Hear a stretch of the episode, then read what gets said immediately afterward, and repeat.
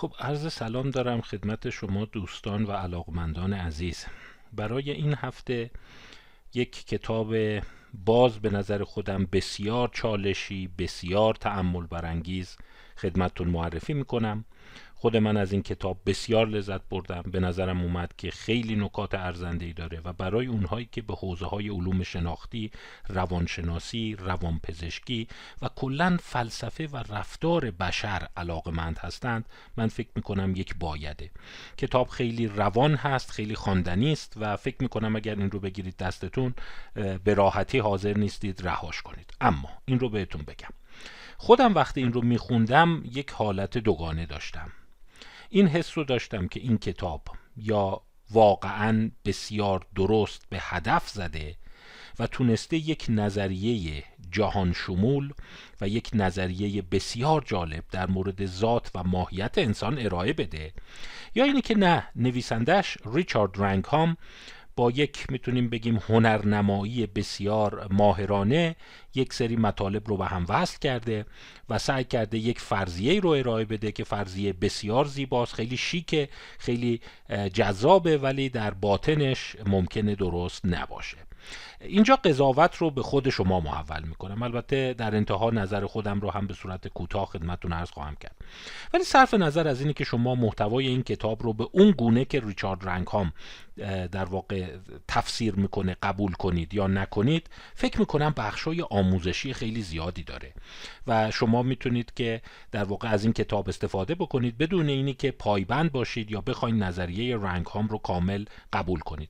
فصلهای مختلفش من فکر می‌کنم خیلی آموزشیه و در واقع اونهایی که به تکامل انسان به رفتار انسان به رفتار اجتماعی انسان به نظریه اخلاق به قضیه خشونت قصاوت می‌خوان اطلاعات کسب کنن فصلاش واقعا آموزنده است و من خودم خیلی لذت بردم. کتاب مال سال 2019 پارسال چاپ شده و توی این یک سال یک مقدار زیادی سر و صدا کرده. حتی توی این کانال های تلویزیونی و این شبکه های اجتماعی و اینا این رو به نقد گذاشتن. به نام The Goodness Paradox. در واقع میشه این رو ترجمهش کرد تناقض یا پارادوکس خوبی. The strange relationship between virtue and violence in human evolution. ارتباط عجیب بین اخلاق فضیلت و خشونت در تکامل انسان. و ریچارد رنکام در این کتاب ادعایی می‌کنه که حالا من به تدریج که کتاب رو براتون توضیح دادم فصل های مختلفش رو سعی کردم با هم مرور کنیم به اون می‌پردازیم. که در واقع این فضیلتی که در انسان می‌بینید این برتری که در انسان می‌بینید این مجموعه اخلاقی که در انسان می‌بینید یک ارتباط تنگاتنگی با خشونت داشته. و در واقع از دل این خشونت و قصاوت و شقاوت اخلاق اهلی شدن مروت و دوستی در اومده. خب یه مقدار شاید نتیجه گیریش همین دشوار باشه. برای همین اجازه بدید فصل های مختلف کتاب رو با هم دنبال کنیم. برای اونهایی که فرصت خوندن ندارن یا هنوز این در اولویت اول خوندنشون نیست یا انتظار دارن منتظرن ترجمهش بیاد امیدوارم ترجمه بشه. کتاب خیلی جالبیه. من سعی می‌کنم بخشایشو بگم. چون از این بخش من سعی خواهم کرد که در سخنهای دیگه در اون گفتارهای دیگه استفاده بکنم.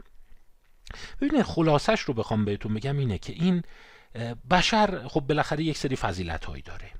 پرخاشگریش کمه خشونت کور نداره به هم نوع خودش کمک می‌کنه دوستی داره همدلی داره. و سوال اینه این از کجا اومده؟ آیا اصلا این در سیستم حیوانات بوده؟ همه حیوانات این پدیده رو دارند؟ یا اینه که نه حیوانات واقعا وحشی هستند. تعارف نداریم شوخی نداریم. همدیگر رو تیکه پاره می‌کنن همدیگر رو میدرند هیچ احساس عمیق اخلاقی عدالت مروت و دوستی ندارند و بشر به تدریج اینها رو کسب کرده. البته یه دم ممکنه برگردن بگن که اصلا همون هم کسب نکرده. انسان هنوزم وحشیه که اون البته باز به اون دیدگاه هم خواهم پرداخت. ولی یکی از سوالاتی که این خوب جواب میده یا لاقل اگر جوابم نده دیدگاه های مختلف رو برای شما تبیین می‌کنه مسئله خشونت و خشمه. من خیلی این سوال رو دیدم افراد می‌پرسن دانشجوها مراجعه ها اینا که واقعا اینا که کنترل خشم ندارن خیلی عصبیان با همه دعوا می‌کنن دست بزن دارن. دیگران رو می‌زنن خانوادهشون رو می‌زنن. تو خیابون دو تا ماشین تصادف میشه پیاده میشن کتک کاری می‌کنن چاقو می‌کشن قمه می‌کشن. اینا مغزشون اشکال داره. آیا اینا ژنتیکیه؟ آیا اینا یادگیریه؟ آیا اینا فرهنگیه؟ مال گرونی و تورمه. اینا چی هست؟ یک مقدار اگر شما بخواین این رو درک کنید من فکر کنم باید زمین های اون رو آشنا بشید. صرفا اینی که ما بیایم بگیم خب اینا اختلال کنترل خشم دارند خیلی چیزی به ما نشون نمیده. خب شما توصیف رفتار رو گفتی. توصیف رفتار که توضیح رفتار نیست. فقط اسم گذاشتی روش. یا گفتی اختلال کنترل تکانه دارن. من این اصطلاح رو زیاد از درمانگران پزشکان روانپزشکان میشنوم که این مشکل در ایمپالس کنترل داره. اختلال تکانه داره. خب آره این اسم علمی روش گذاشتی ولی وقتی یه چیزی اسم علمی می‌ذاری دقیقا نمی‌تونه خیلی چیزها رو به شما بگه. و اصلا از کجا اومده؟ چرا اینجوری شده؟ و از همه مهمتر راه حلش چیه؟ ما چگونه می‌توانیم خشونت رو کم بکنیم؟ حالا خشونت دومستیک خشونت خانگی هم جزشه. یعنی اینایی که تو خونه هم خشونت دارند به بستگان خودشون حمله می‌کنن خواهر برادر فرزندان مادر پدر همسر رو در معرض خشونت قرار میده. اینو چشونه؟ و چجوری می‌تونیم این رو کم بکنیم؟ برای اینکه بتونیم تو این مسیر قدم برداریم در قضیه کنترل خشم قدم برداریم من توصیه می‌کنم که این مبانی رو یاد بگیرید. من بحث خودم رو می‌خوام با این اسلاید شروع کنم. این اسلاید در کتاب رنکام نیست و اصلا هیچ اشاره هم بهش نکرده. ولی من فکر کنم اگر یک عکس بتونه خلاصه اون دیدگاه و فرضیه ریچارد رنگهام رو مطرح بکنه این عکسه. و این عکس به نوعی کل ساختار و شالوده کتاب رو توضیح میده. خب می‌بینید آقای بیل کلینتون هست این زمان ریاست جمهوریشه و اونم خانومش خانم هیلاری کلینتون در مقابل یک درخت کریسمس نشستند. یک نوجوان آفریقایی تبار هم در بین ایناست. احتمالا جشنی بوده که گفتن اقلیت ها هم شرکت کنن و اینها. ولی میگم این کتاب این عکس کتاب رو خلاصه توضیح میده. منتها اون چیز این چیزی که تو این عکس مهمه نه آقای کلینتونه نه خانومشونه که بعدا وزیر امور خارجه شد نه کاخ سفیده نه کریسمسه و نه تفاوت نژاد هاست. بلکه این گربه هست که بغلشونه. و اسم این گربه هم هست Socks کلینتون. Socks کلینتون تو فارسی من چند بار شنیدم می‌گفتم در از Socks ه. Socks کلینتون. S O C K S. و این گربه متولد 1989 و 2009 هم از دنیا رفته. 20 سال عمر کرده و بیشتر اون عمر جوانیش رو در کاخ سفید سپری کرده. گربه خیابانی بوده گربه بی سرپرست بوده. اینا رو به سرپرستی قبول کردن و در واقع این رو نگرش داشتن. حالا این گربه خودش یک سلبریتی بوده. در واقع کلی ازش عکس و اینا هست. منتها باز خود گربه مهم نیست. این پاهاش مسئله است. حالا این پاهاش چرا مسئله است؟ می‌خوام یه ذره بازارگرمی کنم. باید سب کنید تا انتهای این درس گفتار متوجه بشید که منظور من چیه. که این پاهاش که این وچه تصمیهش هم از اینجا میاد. اسمشو گذاشته بودن ساکس یعنی جوراب. در, در واقع چون انگار جوراب کرده پاهاش. و گفتم که این وچه تصمیه این از این پاهاش میاد و این گربه خیلی هم مشهور بوده. زمان خودش کلی طرفدار داشته کلی روی جلد مجلات بوده و توی کاخ سفید راحت رفت و آمد می‌کرده اصلا بهش می‌گفتن فرست کت مثل فرست لیدی که میگن اینم گربه اول. گربه اول ایالات متحده بوده. حالا اینکه این دستاش سفیده پاهاش سفیده چیه؟ این بخشی از نظریه جالب ریچارد رنگهام رو در مورد خشونت، قصاوت و تمدن در واقع تشکیل میده. منتها بذارید من الان نگم بریم جلو. کم کم که این رو گوش دادید متوجه خواهید شد. خب ریچارد رنگهم متولد 1948 است در دانشگاه هاروارد هست. و توی background ش زمینش anthropology هست انسانشناسی خونده و توی واحد هیوم دپارتمان Human Evolutionary Biology در واقع بیولوژی تکاملی انسانی فعال هست. استاد دانشگاه هست در اونجا. این همون دپارتمانیه که اگر خاطرتون باشه جوزف هنریکس یا جوزف هنریک رئیس اون بود و جوزف هنریک کتابی داشت اسرار موفقیت ما. The Secrets to Our Success که من بخشای از اون رو تو اینستاگرام و توی تلگرام خدمتتون گذاشتم. اون مسئله اینوئیت ها مسئله فلفل معمای فلفل مسئله تجمع فرهنگ تجمعی و در واقع پدیده تاسمانی. ازش این مطالب رو خدمتتون عرض کردم. ولی ببینیم ریچارد رنکام چی ریچارد رنکام یه مقداری نقطه مقابل جوزف هنریک هست ولی توی همون دپارتمان کار می‌کنه. و کتاب های دیگه هم داره. این کتابش رو من نخوندم ولی نقدش رو چند جا خوندم که اینم میارز آدم بخونه. این مال تقریبا 8 سال پیشه. که چگونه پخت و پز باعث تکامل انسان شد. به نام Catching Fire. آتیش گرفتن که البته آتش گرفتن دو جور معنی میشه. یعنی اینی که شما خودت آتیش گرفتی یا اینکه تونستی آتش را بگیری و ازش استفاده بکنی. ریچارد رنگان باورش اینه که توانایی انسان در انجام پخت و پز و پختن غذاها باعث تکامل مغز شده. قسمتی از رشد عمده مغز مال کالری اضافه که تونسته از طریق غذاهای پخته شده تأمین بکنه و اون کمک کرده که توانایی شناختی ما رشد بکنه و اون خود باعث شده که مغز بشر هوموساپینز به محلی برسه که بتونه این تمدن شکوهمند رو بسازه. این چند تا جمله خلاصه ای از کتابه. من این چندها رو براتون می‌خونم. بحث راجع به اینها رو آهسته آهسته خدمتتون ارائه خواهم داد. باز میگم ترجیح این خودتون کتاب رو بخونید. ولی می‌دونم در این دوران پرمشغله شاید نرسید. من این کار رو براتون می‌کنم. خودتون بعدا خواستین فصلهایش رو دنبال بکنید. چند تا تز رو دنبال می‌کنه. یعنی این شالوده تفکر ریچارد رنکام هست که البته اکثریت اینها کار خودش نیست. یعنی برگرفته از افراد دیگر هست و من سعی می‌کنم اون افراد دیگر رو هم به تدریج خدمتتون معرفی بکنم. بند اول پرخاشگری و خشونت در حیوانات بسیار زیاده.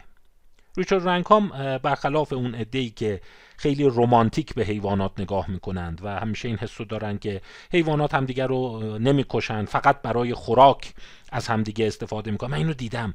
دوستان عزیز توی خیلی توی این شبکه های اجتماعی و از این فیک نیوز و اینا می‌بینید که آره حیوانات خیلی با هم صمیمی فقط وقتی گرست نشونه اونم به قدر نیاز به خوراکشون شکار می‌کنند.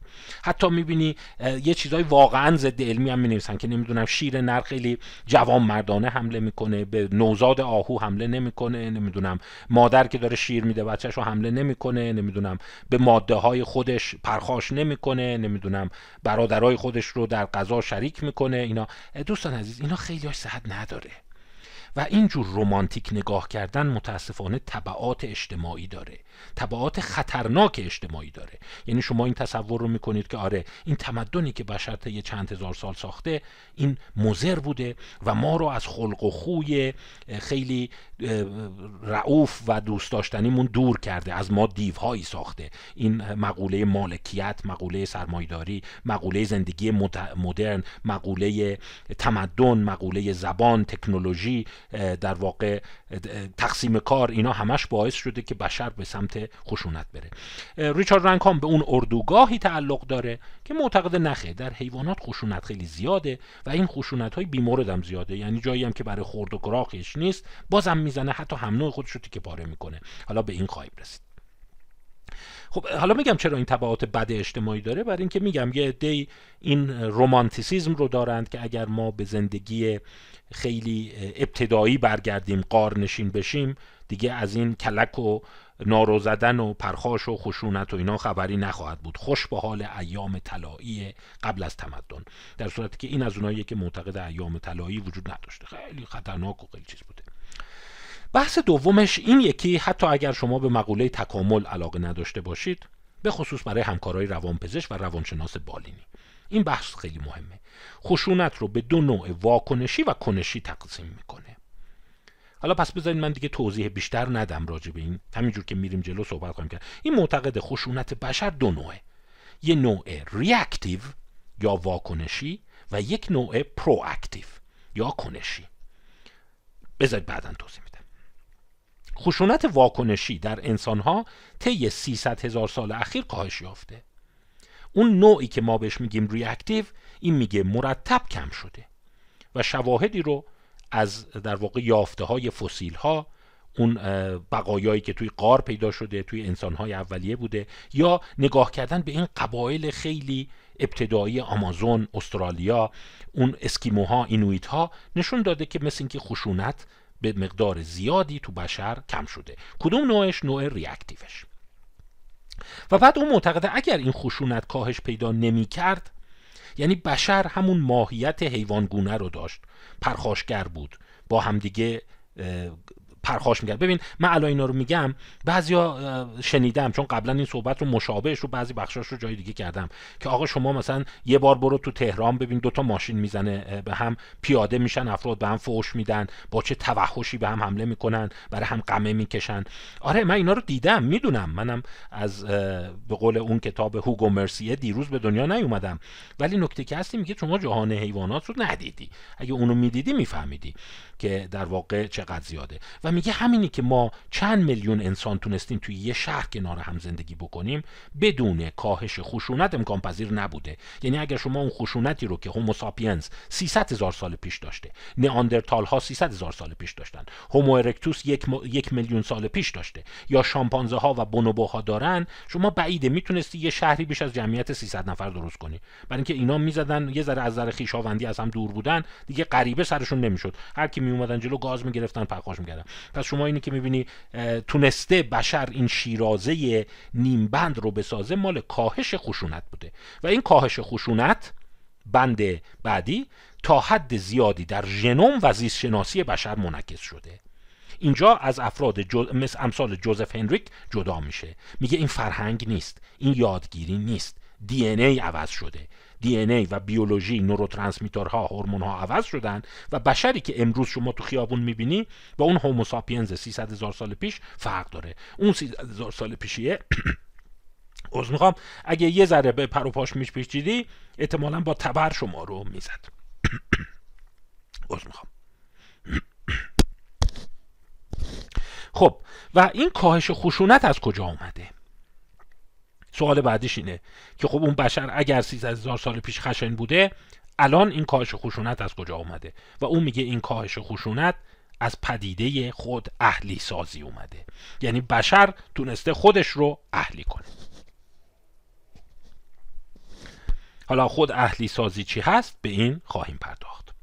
و مکانیزم این بند آخرش این بند آخر دیگه ابتکار خود آقای ریچارد رنکام هست که مکانیزم اصلی اهلی سازی یعنی دور شدن بشر از اون توحش اولیه از اون پرخاشگری اولیه به واسطه خشونت کنشی بوده.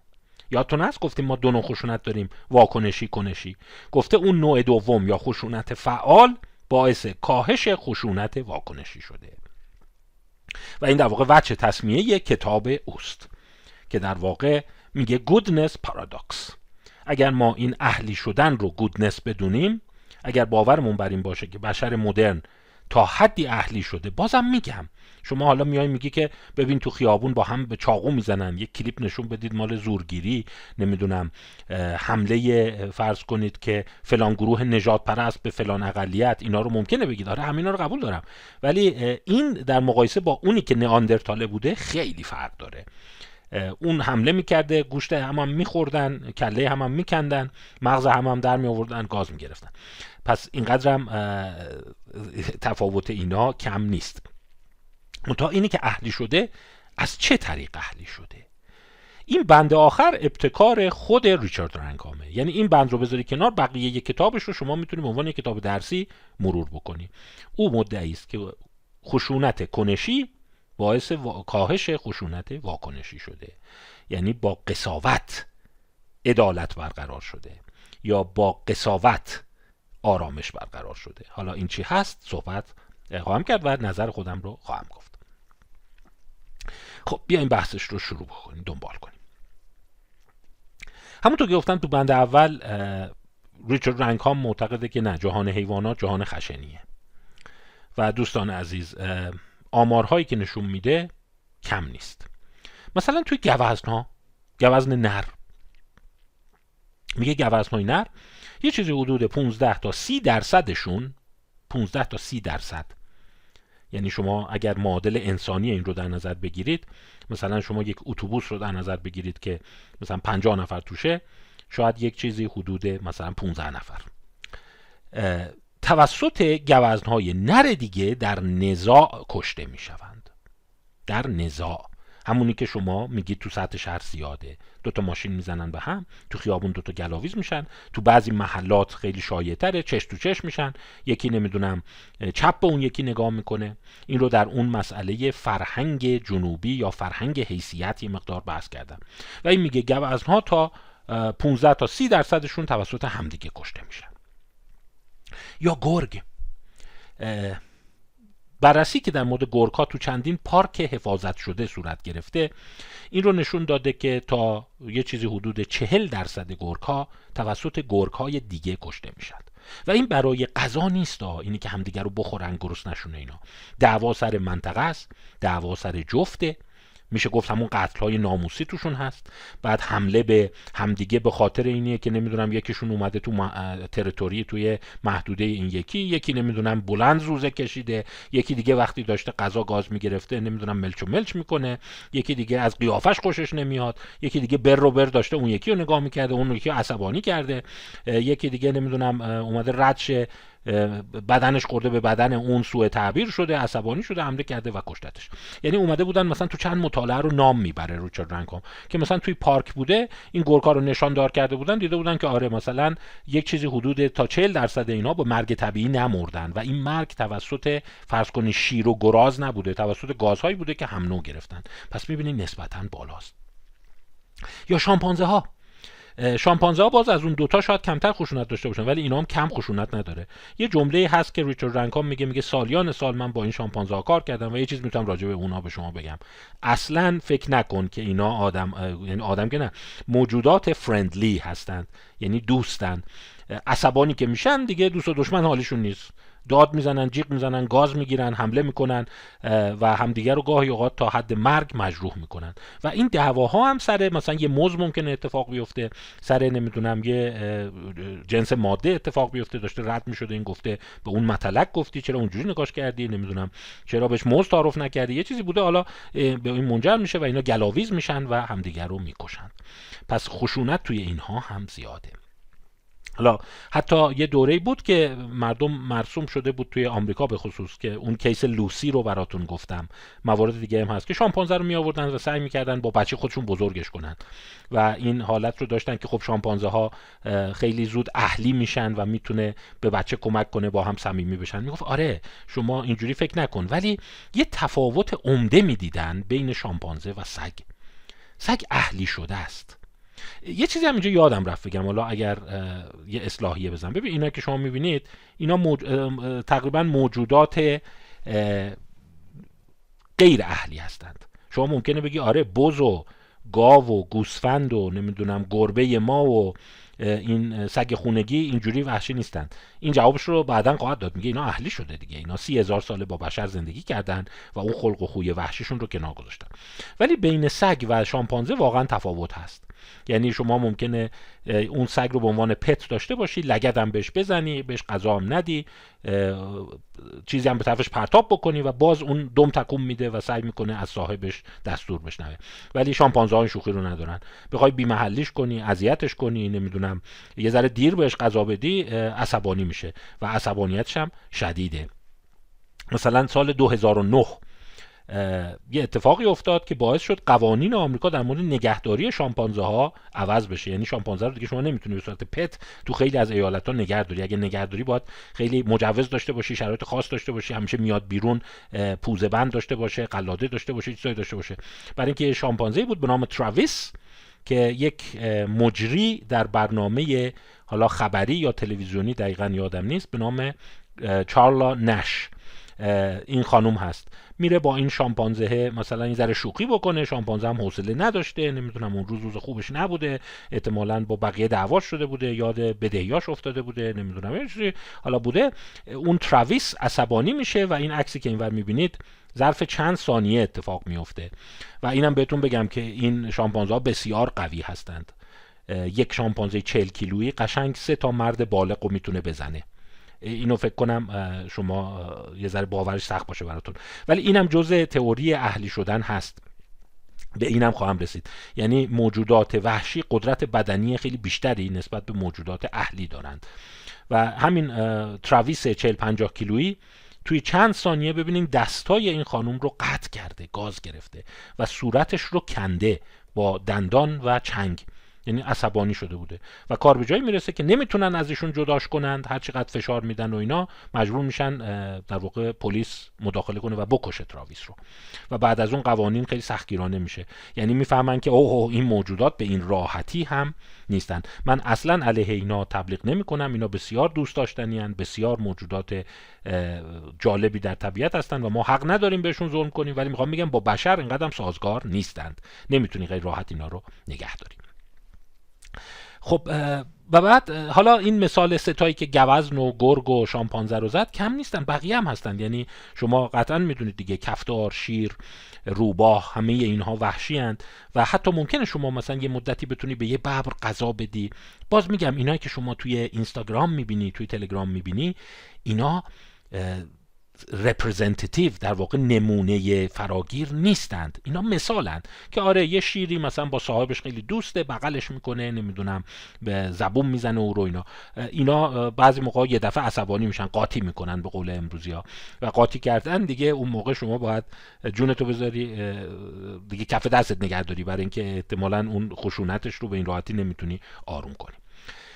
خب این مسئله که گفتم راجع به گرگ و گوزن و شامپانزه برخی از طرفداران حیات وحش. ببینید اینو باز جمله رو از من دقت کنید. من مخالف این حیوانات نیستم. خیلی هم دوستشون دارم. ولی باورم بر اینه که خب باید منطقی نگاه کنیم. اینا پرخاشگری توشون زیاده. و نمی‌تونی از یه حدی بهشون نزدیکتر بشی. نمی‌تونی باشون شوخی کنی. نمی‌تونی باشون خیلی مخلوط شی. خیلی از طرفداران خیلی رمانتیک حیات وحش مدعی هستند که این تغییراتی که شما در گرگ و گوزن و شامپانزه می‌بینیم مال اینه که اینا رو بشر ورداشته آورده توی یه محیط غیر طبیعی نگه میداره. مثلا این تراویسه.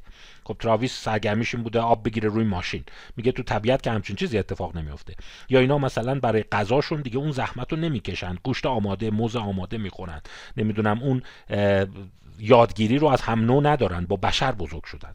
و یه عده معتقد بودن که این قضیه در واقع مال زندگی با بشره. کسی که یه مقدار این تز رو دنبال می‌کرد کنراد لورنس هست.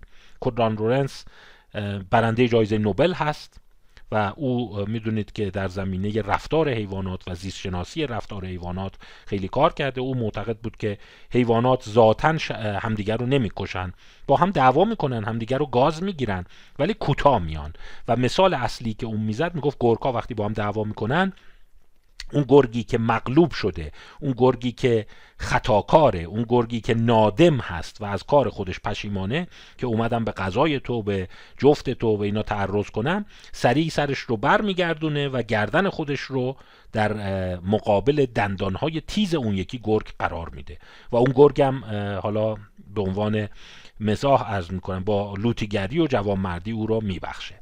خب مطالعات بعدی نشون داد نه این قدم اینا بخشنده نیستن به هم دیگه حمله می‌کنن و این ربطی هم به اینی که بشر اومده و زیستگاه اینا رو تغییر داده نیست. خب حالا این مسئله چرا انقدر اهمیت داره؟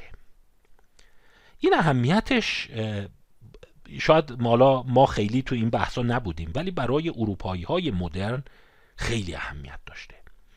و برای همینه که کتاب ریچارد رنگهام یک کتاب سیاسی است. شما به راحتی نمی‌تونی از کنارش رد شی. و این کلی به اینی که شما دموکراتی لیبرالی چپی هستی جمهوری خواهی برتری طربی نجات پرستی اینا برخواهد گشت. یعنی نمی‌تونی به راحتی مرزبندی های خودتو فراموش کنی. مثلا در تمدن غرب اونایی که پیروان ژان ژاک روسو بودند و در واقع به او اقتدا می‌کردن. باورشون بر این بوده که ذات بشر طبیعت بشر ملایمه. و اون موجوداتی که ما اونها رو وحشی مینامیم سوج مینامیم اونایی که زندگی خیلی ابتدایی دارن یه لنگ میبندن دور خودشون رو با تیرکمان توی آفریقا و استرالیا و اون اسکیموها اینا شکار می‌کنن. اونها یک نوبل سوج هستند. یک میشه گفت در واقع وحشی خیلی ارزشمندند. یک وحشی با احترام هستند. و فرضش بر این بود که اینا وحشی بودنشون صرفا برای اینه که خط ندارن تکنولوژی ندارن. ولی تینتشون پرخاشگر نیست. فطرتشون خیلی خشن نیست. و طرفداران ژان ژاک روسو معتقد بودن هرچی جنگ هست هرچی نزاع هست هرچی خونریزی هست مال تمدن و این شهرنشینی و مدرن شدن و مالکیت خصوصی و این هاست خب شما پس می‌بینید که این چرا طبعات سیاسی داره؟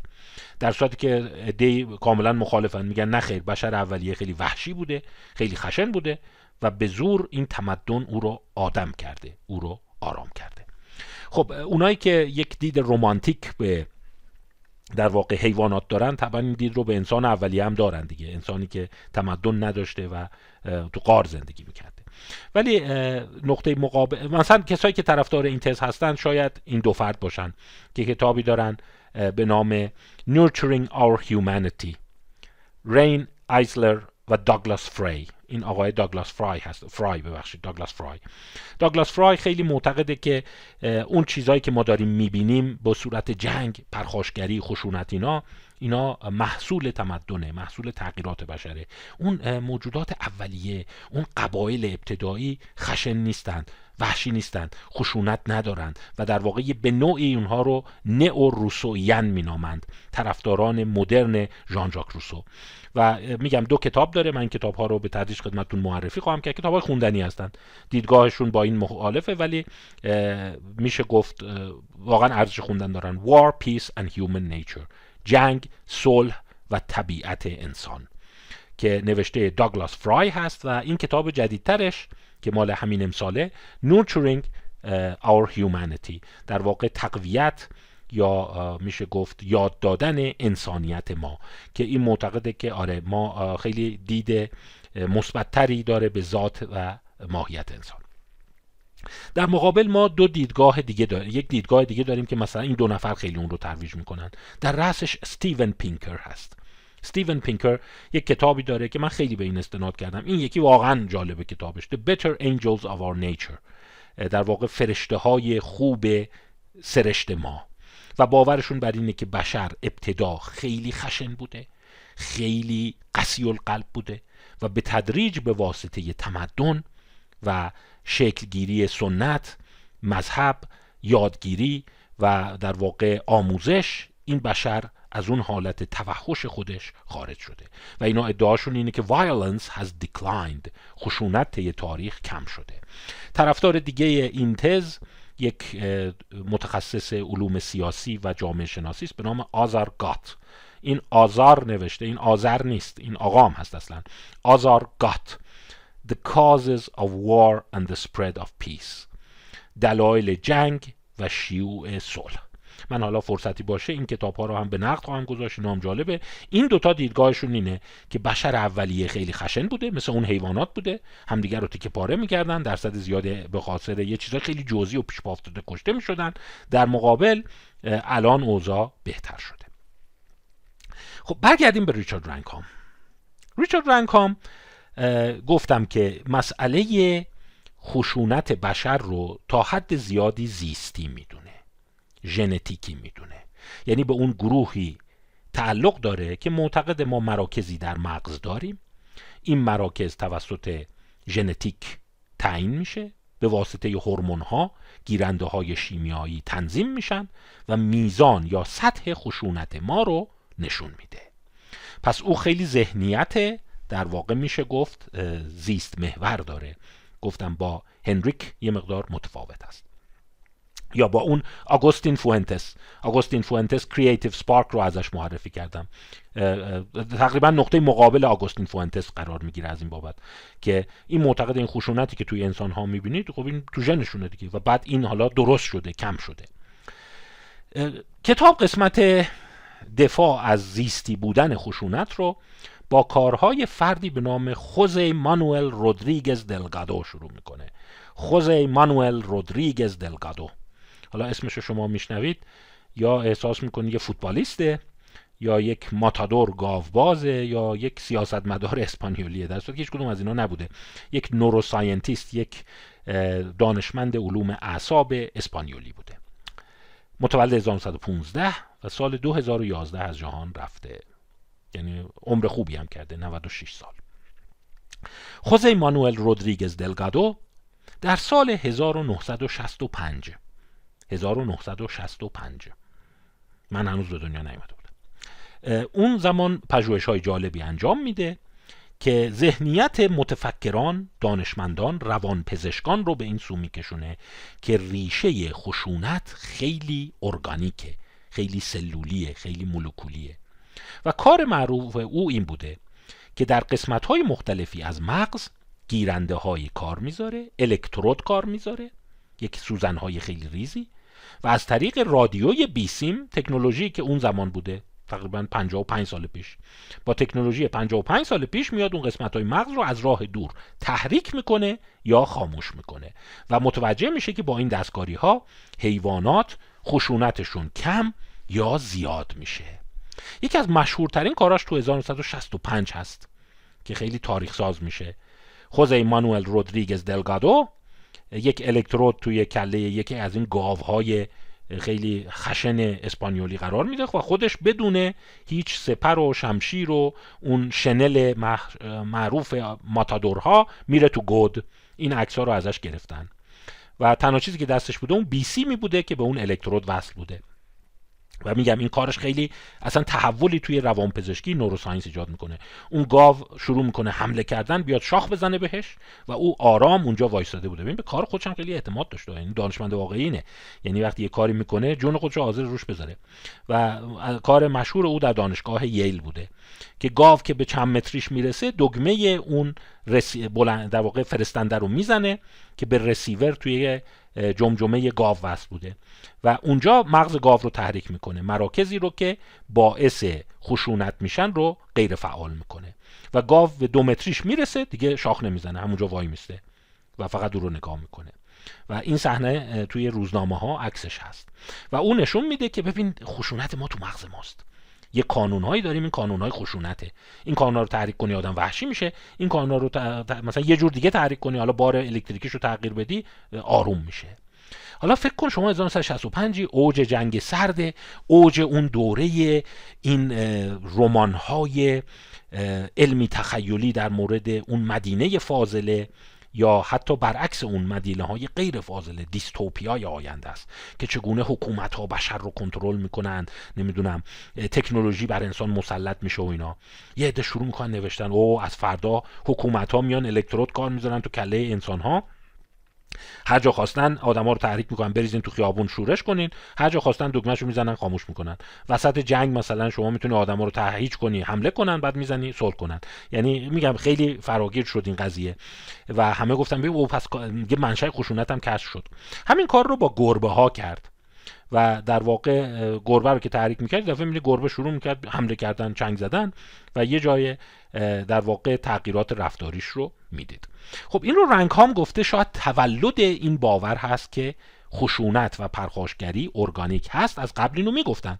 ولی این زمان اومدن دیگه خیلی جاش رو هم پیدا کردند جایی که دلگادو الکتروتا رو کار گذاشته بود توی هیپوتالاموس بود. و هیپوتالاموس میانی و جانبی لترال و میدیال هایپوتالاموس و توی گربه هم همین کار رو کرده بود. منتها حالا چرا کار دلگادو بعدا اهمیت بیشتر حتی پیدا کرد؟ برای اینکه نشون داد که هیپوتالاموس اگر توی قسمت میانی بذاری یا قسمت جانبی بذاری نوع پرخاشگری که ایجاد می‌کنه فرق داره. دقت کردین دوستان از اینجا ذره درسه به خصوص برای دانشجوها و اینا دانشجوهای پزشکی می‌تونن دانشجوهای روانشناسی پزشکی که ما دو نوع خشونت داریم دو نوع جایگاه تو مغز داریم. هیپوتالاموس جانبی هیپوتالاموس میانی. وقتی توی هیپوتالاموس میانی رو تحریک می‌کرد گربه همچین جیغای بلند می‌زد پشمش اینجوری پف می‌کرد دومش پف می‌کرد گوشاش می‌رفت عقب از اون زوزه های چیز می‌زد چنگاشو می آورد بیرون و شروع می‌کرد به گربه های دیگه اینا چنگ زدن. یعنی یک نوع هیجان و خشم که این شد سرمنشه همون در واقع خشم واکنشی. وقتی اومد قسمت جانبی رو تحریک کرد دید گربه شروع می‌کنه به موشها حمله کردن و اونا رو گاز گرفتن. ولی نه عصبانیه نه زوزه می‌کشه نه پف کرده. در واقع این شد خشونت کنشی یا پرواکتیو. جاهای دیگه از مغزم شناسایی شدن که این کارها رو می‌کردند.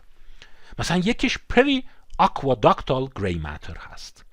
در واقع اون ماده خاکستری اطراف aqueduct. در مغز میانی midbrain اینجاست.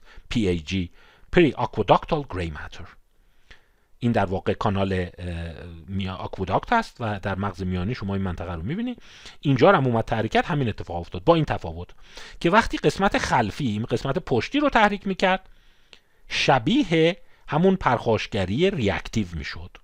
این قسمت جلویی رو تحریک می‌کرد شبیه پرخاشگری کنشی یا پرواکتیو می‌شد. پس دیدن که این مسیر دو دسته هستند. پس این ریشه بیولوژی پرخاشگری رو در واقع در آورد و یه شالوده هایی رو قرار داد. از اینه که ما ظاهرا دو نوع در واقع پرخاشگری داریم و این دو نوع اهمیت داره. این میگم حتی اگه شما به کتاب رنگام هم علاقه نداشته باشید من توی روانپزشکی خیلی از این دو نوع استفاده می‌کنم تو برای توضیح دادن رفتار بیماران. و یه چیز دیگه که قبل از اینکه این بحث رو تموم کنم خدمتتون بگم توی این ناحیه پی, پی ای جی ما کلی گیرنده های مواد افیونی داریم.